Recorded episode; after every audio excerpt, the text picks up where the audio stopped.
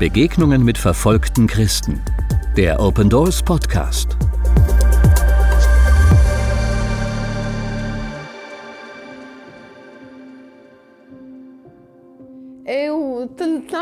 Wir verabschiedeten uns von den Nachbarn. Wir dachten, dass wir bald wiederkommen würden.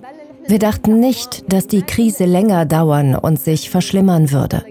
Meine Kinder und ich haben das Haus in der Erwartung verlassen, dass wir nächste Woche oder nächsten Monat wiederkämen. Und nun sind schon neun Jahre vergangen. Syrien. Das Land, in dem einst Christen und Muslime friedlich nebeneinander lebten, ist seit dem Krieg von Hoffnungslosigkeit geprägt. Viele Menschen sind bereits ausgewandert, darunter viele Christen.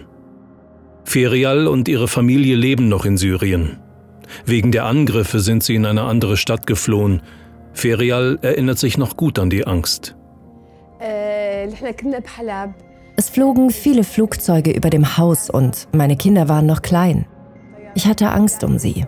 Ich erinnere mich, dass ich sie einmal aus dem Bett holte und wir uns im Badezimmer versteckten wegen der Flugzeuge, die ständig über uns flogen. Mein Mann hatte Angst um die Kinder, also beschloss er, dass wir nach Latakia ziehen sollten. Das war die sicherste Region in Syrien. Aber ich hatte Angst, denn wir hatten dort keine Unterkunft, noch sonst irgendwas. Wie sollten wir also nach Latakia kommen? Aber er sagte, Gott wird für uns sorgen. Er wird uns nicht verlassen. So kamen wir nach Latakia, mieteten ein Haus und blieben dort. Wir wohnten vorher in Aleppo. Unser Viertel lag sehr nah an den Milizgruppen und zusätzlich zu den Luftangriffen gab es Luftabwehrkanonen und Raketen. Die Soldaten feuerten diese Raketen zusammen mit explosiven Gasflaschen ab. Auch Mörsergranaten wurden abgefeuert. Wir wohnten in der obersten Etage und die Wand in einem Zimmer hatte schon Risse. Wir hatten solche Angst.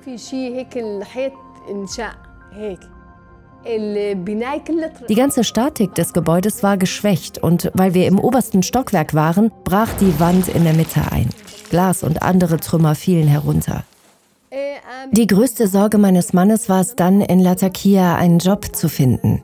Wir wollten raus, aber es gab keine Arbeit für ihn. Was sollten wir tun? Wo werden wir wohnen? Wie sollten wir ein Haus mieten? Seine Freunde riefen ihn an und sagten ihm, er solle herkommen und sie würden ihm einen Job besorgen. Er ging einen Monat vor uns in das Dorf, bekam einen Job, mietete ein Haus und rief uns dann zu sich. Wir sind allein gereist. Wenn er hierher gekommen wäre, hätte er nicht mehr zurückkommen können, weil es so viele Checkpoints gab. Und sie haben so viele Christen gefangen, einfach anhand ihres Namens. Also hat er mir gesagt, dass er nicht mitkommen kann, ich solle mit den Kindern alleine gehen. Ich bat Gott, mit uns zu sein. Wir verließen das Haus, nachdem wir weinend gepackt hatten und nahmen nur ein paar Kleider mit. Wir verabschiedeten uns von den Nachbarn, wir dachten, dass wir bald wiederkommen würden. Wir dachten nicht, dass die Krise länger dauern und sich verschlimmern würde. Meine Kinder und ich haben das Haus in der Erwartung verlassen, dass wir nächste Woche oder nächsten Monat wiederkämen. Und nun sind schon neun Jahre vergangen. Als ich in Latakia ankam, war ich sehr traurig. Ich weinte viel und war sehr aufgebracht. Ich stritt mit meinem Mann, schrie. Unsere Situation in Aleppo war anders. In Latakia hatten wir nur ein Schlafzimmer und ein Wohnzimmer. Die Möbel gehörten uns nicht. Ich war wütend darüber, weinte und stritt mit meinem Mann. Er sagte, dass wir wegen der Kinder hierher gekommen sind. Es sei schlimm, wenn jemand in seinem eigenen Haus durch eine Bombe stirbt. In der ersten Zeit ging es mir gar nicht gut, wenn ich ehrlich bin. Aber nicht lange, denn ich spürte, dass meine Kinder hier sicher waren. Es gab keine Explosionsgeräusche, keine Scharfschützen oder Jäger in der Luft. Also sagte ich mir, Gott sei Dank, Vielleicht war das der richtige Schritt. Ich verstand, dass die Idee meines Mannes besser war als meine. Die Kinder waren entspannt und konnten endlich schlafen. In Aleppo schliefen sie nicht und wachten alle zehn Minuten auf. Hier bin ich eines Nachts aufgewacht und habe sie friedlich schlafen sehen. Es war sicher. Dann erzählte mir meine Nachbarin vom Hoffnungszentrum. Sie empfahl mir, dorthin zu gehen, um zu sehen, wie sie einem helfen können.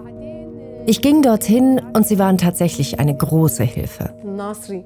Ich war sehr glücklich. Ich machte mir keine Sorgen mehr über Aleppo oder die finanzielle Situation. Sie zeigten uns Jesu große Liebe. Sie haben uns geistig und finanziell unter ihre Fittiche genommen. Es motivierte mich, Jesus noch mehr zu lieben, als ich es früher tat. Und sie haben uns nicht verlassen. Sie haben immer mit uns telefoniert und uns besucht. So fühlten wir uns nicht mehr so einsam und hatten kein Heimweh. Sie gaben uns das Gefühl, uns mehr zu lieben als unsere eigenen Familien. Sie sahen immer nach uns. Ohne diese Unterstützung wäre ich nicht in der Lage gewesen, meine Tochter in den Kursen der Oberstufe unterzubringen. Sie war eine der besten Schülerinnen ihrer Klasse. Sie konnte mehr lernen und die Unterstützung hat es mir ermöglicht, sie in der guten Schule unterzubringen. Mit meinem Sohn lief es ähnlich. Der Job meines Mannes ist nicht der beste und mein Einkommen ist gering.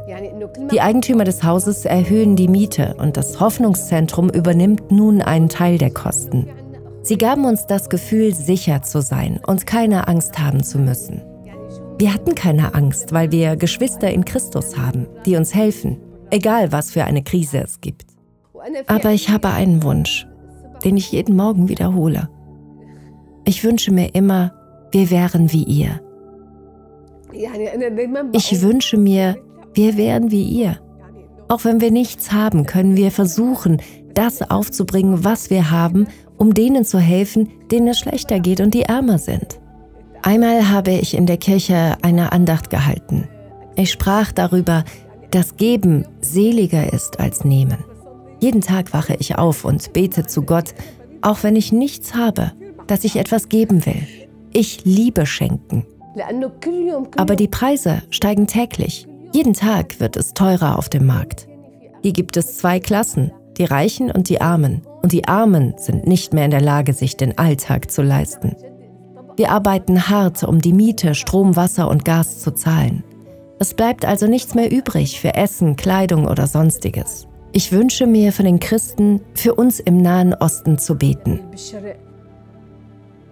Bitte beten Sie für die Christen in Syrien, die trotz des Krieges und der Wirtschaftskrise im Land geblieben sind. Beten Sie für Hoffnung und für ihr tägliches Leben. Und bitte denken Sie auch an die Hoffnungszentren im Land, die Partner von Open Doors sind und den Christen in dieser schwierigen Zeit Hoffnung und Perspektive schenken.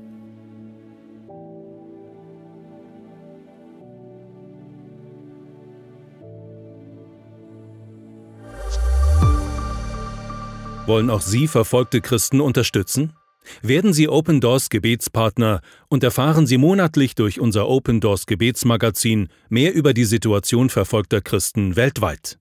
Jetzt auf unserer Homepage bestellen www.opendoors.de/magazin